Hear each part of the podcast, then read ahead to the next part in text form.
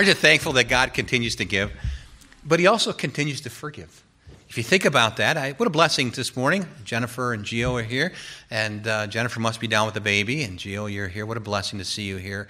And uh, Gio and Jennifer came, and I was able to show them from the scriptures how they could be saved uh, about three weeks ago, and it's nice to have them here. And the little one, uh, what a blessing. And Andrew came in my office last Sunday morning after the service, and Andrew's here this morning from San Diego, and so don't hold that against him. And uh, he's going to be a Packer fan before you know it. Uh, but he put his faith and his trust in Jesus Christ last Sunday. He was here twice during the week. He's more faithful than some of our members, but that's okay. Oh. What a blessing to have these people trust Christ. You'll get it later. Your, your husbands will explain to you a little bit later on. But it's interesting because we're talking about people that are still getting saved in the culture we live in today. God is still saving souls. And if we get our minds out of the gutter, God will use us to be able to lead them to Him. And I think it's important for us to know that God is desiring to fix and so our focus then would be this morning upon a man who had everything going for him, but he struggled. I think about how that everything going for him, but he failed to achieve what God wanted him to do because he, he, failed to prepare his heart. I want you to look at verse number 14 again with me, if you would. And he did evil because he prepared not his heart to seek the Lord. And I have in my Bible, I added a word says continuously. So I think it's important for us to know that maybe one time in our life we trusted Christ as our Savior, but I wanted to share with you that you need to continue to seek Christ as your Savior. And I want you to know that you can continue to strive toward Him and reaching out to Him. 39 years ago, I uh, longer than that, about 40 years ago, I asked Tammy to marry me. Uh, I did everything I can do to try to get her attention, uh, call her, write her notes, send her flowers. Um, took her out to eat. I took her to York Steakhouse, and uh, remember that it was at the mall years ago, and uh, had my dad's car, and I had my little sister stick her head from the back seat up to see how we were doing. I think she was seeing whether we were holding hands or not. And uh, that's the kind of date I had. I had my uniform on as a Marine, but I still had to have a chaperone with me. And uh, Tammy and I have been married all of these years. But somehow, as I get older, I'm trying to figure out ways to continue to win her heart and think of ways that we could keep this marriage what it should be. And I think that's the way that we ought to look to our relationship with God that you've already accomplished it, you already are saved, but how can you keep pursuing what you already have? That's seeking the Lord, expecting things from Him, and, and, and really to be able to have that relationship with Him. Three years into this wonderful time of Rehoboam in his rule, things change. If you look at chapter uh, first, uh, Second Chronicles chapter uh, 12, I'm sorry, verse number one, uh, we see here that there's a problem. Uh, I look if we look at 11, verse 17. Verse 11, 7, or chapter 11, verse 17. So they strengthened the kingdom of Judah, and they made Rehoboam the son of Solomon strong. How many years? Three years. For three years, they walked in the ways of David and Solomon. Then something happens. There is this departure that takes place, and he's not seeking the Lord anymore. And so he began to do that which is evil, verse number 14, because he prepared not his heart to seek the Lord. Father, I ask that your Holy Spirit would guide this morning as we simply go through this rather quickly. And I pray every dad that's here would um, understand that you're ready to help them and we ask that you would bless our, our time together in Jesus' name. Amen. Rehoboam was the son uh, and the, really the successor of Solomon. And uh, Naamah, an, an, Ammonite, of course, we're looking at Moses earlier, uh, of the same kind of lineage, if you would. For he was 41 years old when he began to reign, and therefore he was born at the beginning of his father's reign. And he ascended the throne at 975 BC, and he reigned 17 years at Jerusalem. And under his reign, uh, the ten tribes revolted and they formed another kingdom under Jeroboam. So you had then a split monarchy. You had the Judah and Israel uh, separated. Immediately, cause of, of this schism was Rehoboam's headstrong folly in rejecting experienced counsel and claiming uh, his own desire and his own power. And he at once sought to recover the revolt tribes by force. And though directed by God not to make war, he did not long delay hostilities, and these continued during his whole reign. And so the people also fell into idolatry and were punished in the fifth year of Rehoboam by the Egyptian army. We know that Shishak was ahead of that. We read that earlier, and this would subject them to a heavy tribute or taxes began to increase, and Scripture leads us to trace the sin and the misfortunes of Rehoboam, I really believe, to that particular verse. Not only his parents and his father's influence over him, but also his mother's neglect. And so it's easy for us, though, to judge someone in the Scriptures these 3,000 years later. Uh, but we need to be careful and draw from the text some things that will help us understand understand how we can have a fixed heart and how the dads can be what they're supposed to be to their own children. And so uh, we understand that there's four good reasons why Rehoboam struggled to honor the Lord. The first one was his mother was an ungodly woman. She was an Ammonite. Remember, uh, after Lot left Sodom and Gomorrah, remember he fell into a drunken stupor and he had the wrong kind of relationship with his youngest daughter. Uh, and she was named Ben Ammi, or, or, or Ammon, if you would.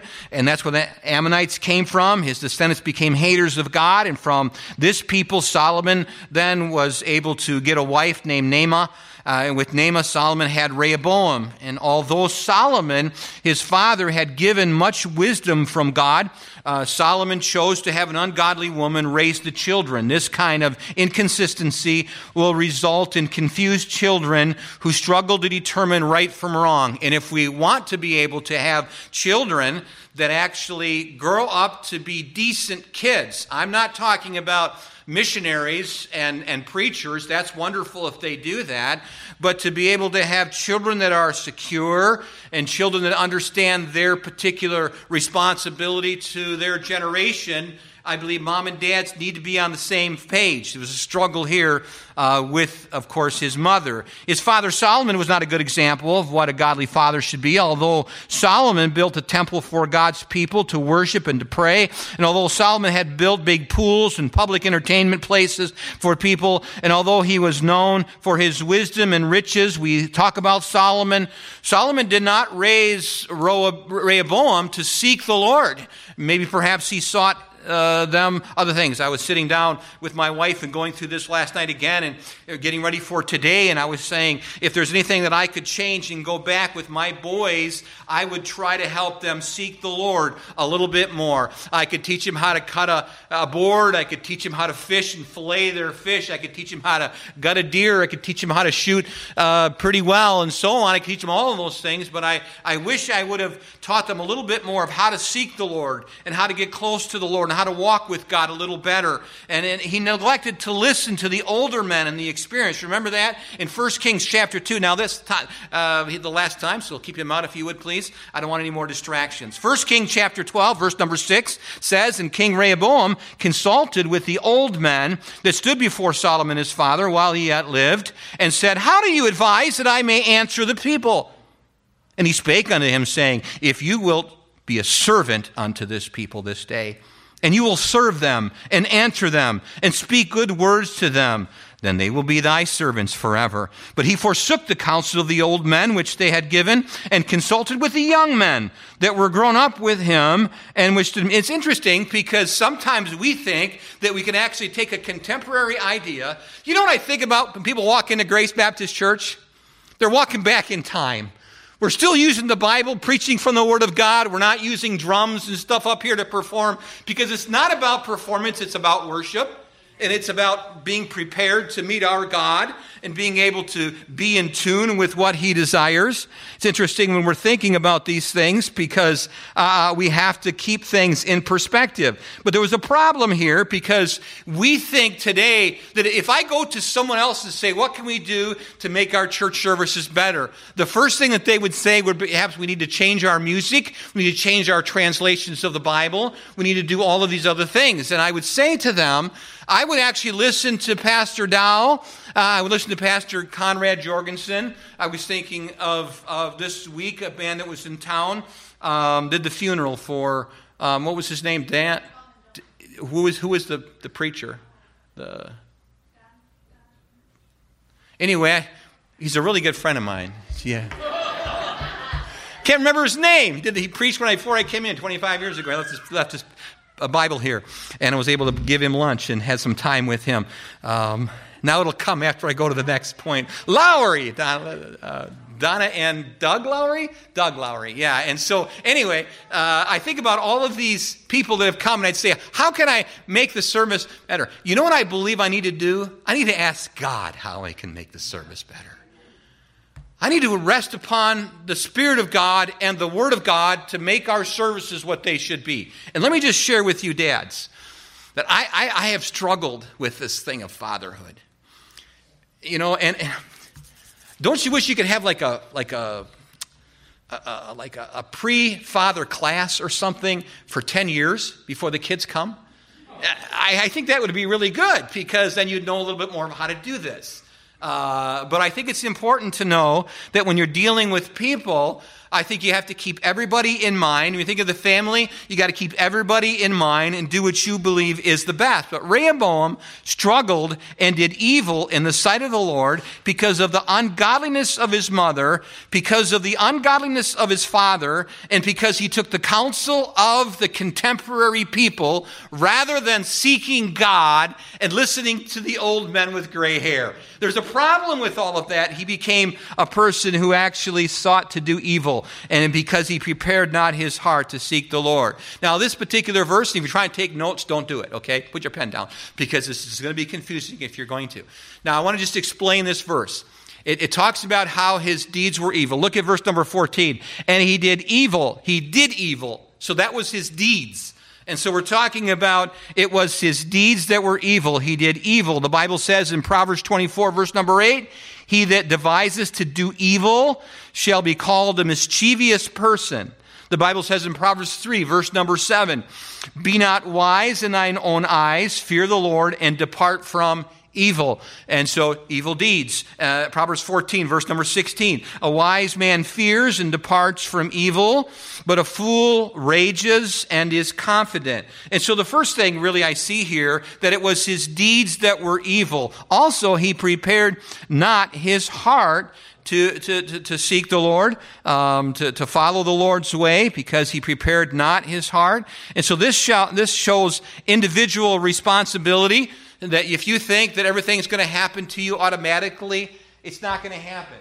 Um, I remember one time when I was a mailman and I had an opportunity to talk to a lady that was there and I was going to lead her to Christ. And uh, this was in the city of, of Wauwatosa. And, uh, and I was sitting there talking to her about the Lord. And uh, she told me that she had experienced uh, some kind of a shaking and fell to her knees. And uh, that was her experience of, of salvation. And what I think was high blood pressure, to be honest with you. It might have been uh, too many uh, donuts or something. I don't know. Um, but when you come to Christ, there is a humility about you because you know who He is and you have the proper view of who He is. And when that happens, you have a proper view of who you are. And if somebody is bringing Christ to you, you understand who God is and what He's done for you and how much love He has for you, that you desire Him and have relationship with Him. And in order to have relationship with God, we must go through Jesus Christ. And so when we're talking about preparing our heart, we're not talking about a certain experience. One time I was with a man, he was telling me that he was, I said, Are you saved? And he said, Well, the car rolled over three times and I, I was able to walk away. Well, yeah, he was saved from an accident or or being crushed, but he still was undone with his heart. And so we're talking about something being prepared that we can't see. We're, talking about the heart being prepared, and God is the one that draws us to himself. We always say, Whosoever shall call upon the name of the Lord shall be saved, right? When I'm dealing with anybody concerning salvation, I always say, Do you believe in your heart? Huh? You must confess with your mouth the Lord Jesus Christ, thou shalt be saved. And so it goes back to the salvation by faith, by faith, not by works of righteousness, otherwise we're going to boast. And so it is a simple, simplicity, humble person seeing the need for Jesus Christ, coming to Him, ask Him to forgive you, ask Him to come into your life and save you. And at that point, your name is then written in the Lamb's Book of Life. 1969 was a whole different world, wasn't it? I was seven years old, eight years old back then. I can remember a little bit about what it was like. It was like Mayberry, somewhat, in McFarland. Uh, the culture we live in today is more dangerous than it was then. And I think it goes back to leadership. I think it goes back to the leadership. Don't, they don't have any desire to bring God into the picture. And so for the father to be able to draw from this understanding that Rehoboam did evil in the sight of the Lord and he did evil in his heart, I think it helps us understand it's because he was not seeking the Lord and he was not preparing his heart for the Lord. And so, talking about he prepared not his heart, the word uh, not, uh, the word for uh, prepared here is the word for fixed. I don't know if you've if ever did a study on the Hebrew word uh, of prepared, but that's basically what it's saying. It means to stand up perpendicular. And so this means that our hearts come to us unprepared and broken and many times laying down in confusion. And it is only Christ that can straighten your heart up. And it is only Christ that can make you into the person that you desire to be. And it is only Christ that can fix that which is broken. You know what forgiveness is? Allowing God to fix something in you that somebody else broke. And maybe something that you went through caused you as a man or a young man to be hurt or confused or whatever. And you say, How am I going to fix this? You can't, but God can. Maybe you're dealing with something else concerning preparation, but I want you to know that if your heart is lying down, God will stand it up straight and He'll make you upright and He'll give you the power and the strength so that when your heart is changed, you know what happens? Your thinking changes. Can I be honest with you? Most of the mental problems that we're having today is because of the moral problems we have today. See, I don't like that kind of speaking. Well, God doesn't like your lifestyle, and He never has. We need to clean up our lifestyles. Honestly, we do. I'm talking to myself. We've got to seek the Lord continually, and He'll give us the power to be what we should be in this culture. Are you okay with God today? How about your heart? Is it right with God? I think about how he prepared not his heart. A religion that is not connected to the heart will not last. And so, what I'm talking about is that there needs to be a complete change on the inside. It's not something on the outside that changes.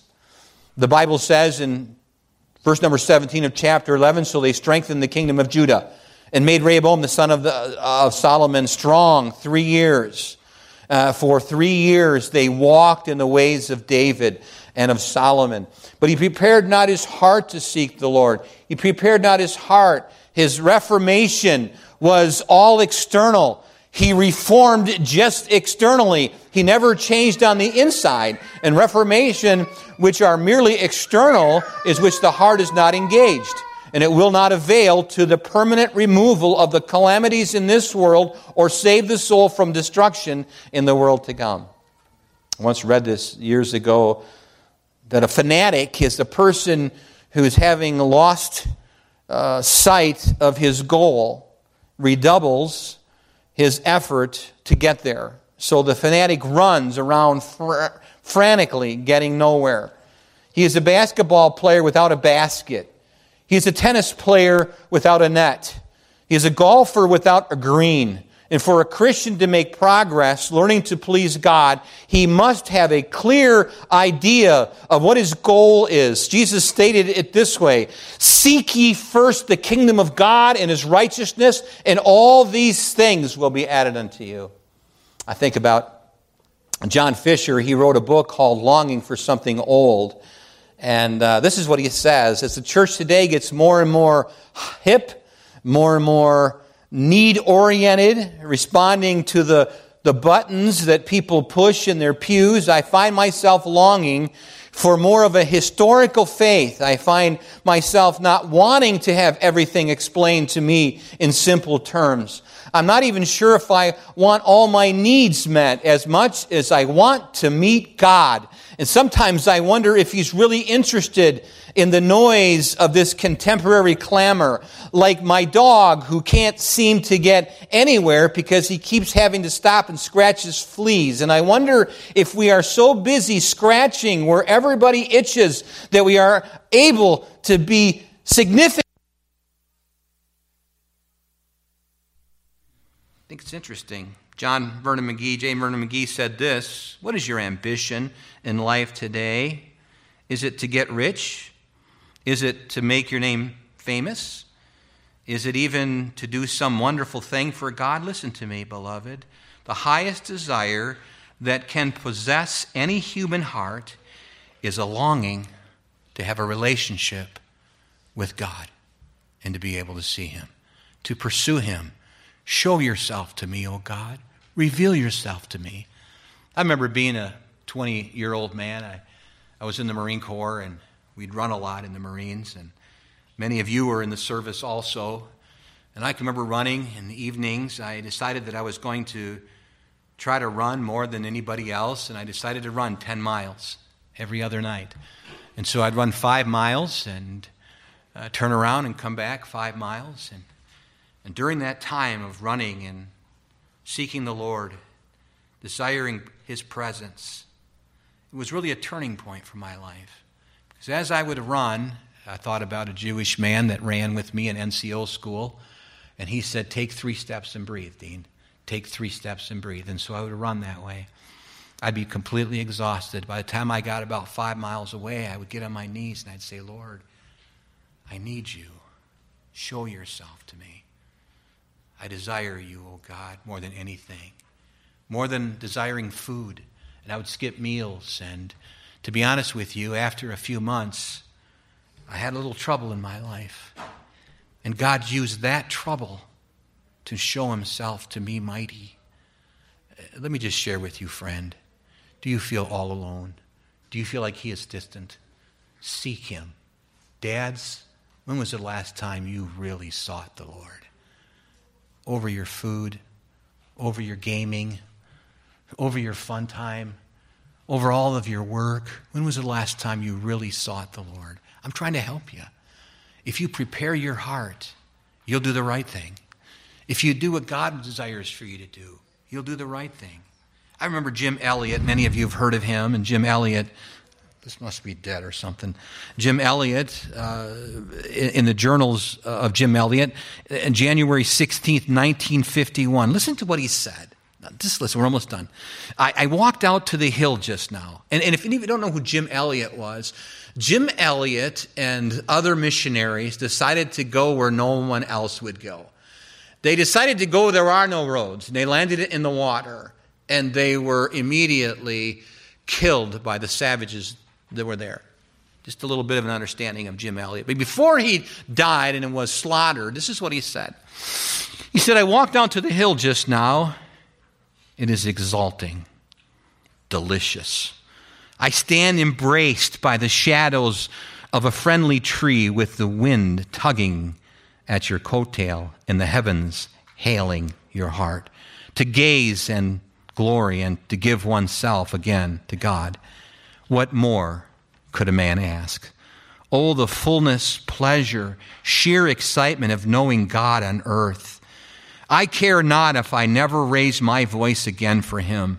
If I only, if only I may love him, please him, mayhap in mercy, He shall give me a host of children that I may lead through the vast star fields to explore the delicacies whose fingers' ends set them to burning. But if not, if only I may see him, smell his garments, smile into my lover's eyes, ah, then not stars nor children shall matter. Only God himself would matter to me. Do you have a relationship with God? If you do, you can make it better by seeking Him. And if you don't, before you leave the building today, put your faith completely in Jesus Christ. Nothing on this earth will give you the pleasure that you're looking for. It is only Jesus that will satisfy the heart. So, what is your heart pursuing? The time is up, but I just wanted to say to the dads here's what works for me. The first thing is to come to Christ and receive Him. That's the first thing. That's just the first step. That's the easy step. Admitting that you're a sinner and receiving Jesus as your Savior, and then following Him in believer's baptism and joining the church and getting busy for God and being around God's people. That's wonderful. But let me just, let me just say this outside of all of that, the only way that I can stay on track is by studying the Word of God. Every single morning, I must read a devotion. Every single morning, I must consume the eternal through reading the Word of God. Oh, taste and see that He is good. The Bible says really clearly study to show thyself approved unto God, a workman that needeth not to be ashamed, rightly dividing the Word of truth. Dr. Barnhouse was the pastor of the 10th Presbyterian Church in Philadelphia, and he said this If I had only three years to serve the Lord, I would spend two of them studying and preparing. Isn't that what Jesus did? 30 years of preparation for three years of ministry. Oh, the greatest thing you can learn to do on this earth is how to walk with God and how to have time in His Word and to be able to read His Word. And then also, we're talking about His Word, but I just want to tell you the next thing is I'm serving God. So if, if I'm seeking Him, and I remember being in the Marines and desiring to lead people to Christ, and I took a whole truckload of guys and went to Sheffey. It's one of the most boring movies for the unsaved, but it was a really good movie for us that are born again. I took a bunch of Marines to see that, and then a few of those Marines I was able to lead to Christ. One of them came back to Christ. But I'm telling you that there is a service for the Lord of bringing people to Christ that a dad needs to be involved in. And if you have the dads involved in it, the children will be also. The Bible says in Romans 12 11, not slothful in business, but fervent in spirit, serving the Lord. And we're talking about serving others. I got to use this illustration. It's just an old one. This was a large group of European pastors came to a conference that D.L. Moody held in the 18, probably the 1870s, I would probably say 1850s, 1870s, something in that time. Following the, the custom of the time, each of the guests from all the different nations puts their shoes outside in the hall overnight. But of course, this was America, and there were no hall servants. Because what the hall servants would do in other nations is take the shoes of the dignitaries, of those that were in charge and those that were gathering together, and they would take the shoes and polish them. Walking the dormitory halls that night, D.L. Moody was determined not to embarrass his brothers, but he saw the shoes. He mentioned the need to some ministerial students, but they silently walked away. Moody then returned to the dorm and gathered up all the shoes himself. And alone in his room that night, the world's only famous evangelist began to clean and polish the shoes of all those that were at the conference. Only the unexpected arrival of a friend in the midst of the work revealed the secret. And when the foreign visitors opened their doors the next morning, their shoes were shined the best that they could be. And they never knew who it was done by. Moody told no one, but his friend told a few during the rest of the conference. different men volunteered to sign the shoes every night in secret. And perhaps that began some movement because a man of God decided to serve other men of God. And that's where the key is to be able to prepare your heart. Dads, serve your children. Wouldn't it be interesting if the fathers made the lunch for the kids? And maybe you do. But it's interesting when I think of this because I come under conviction and say I have failed in the area of fatherhood at times. But I'm trying to encourage you and to help you. And probably the last thing, and in closing, I want to tell you that the best thing you can do is submit to God. Submitting to God. Submit to the Spirit of God. The Bible says, Submit yourselves therefore to God, resist the devil, and he'll flee from you. He'll flee from you. For as many as are led by the Spirit of God, they are the sons of God. Let me just encourage you, Dad.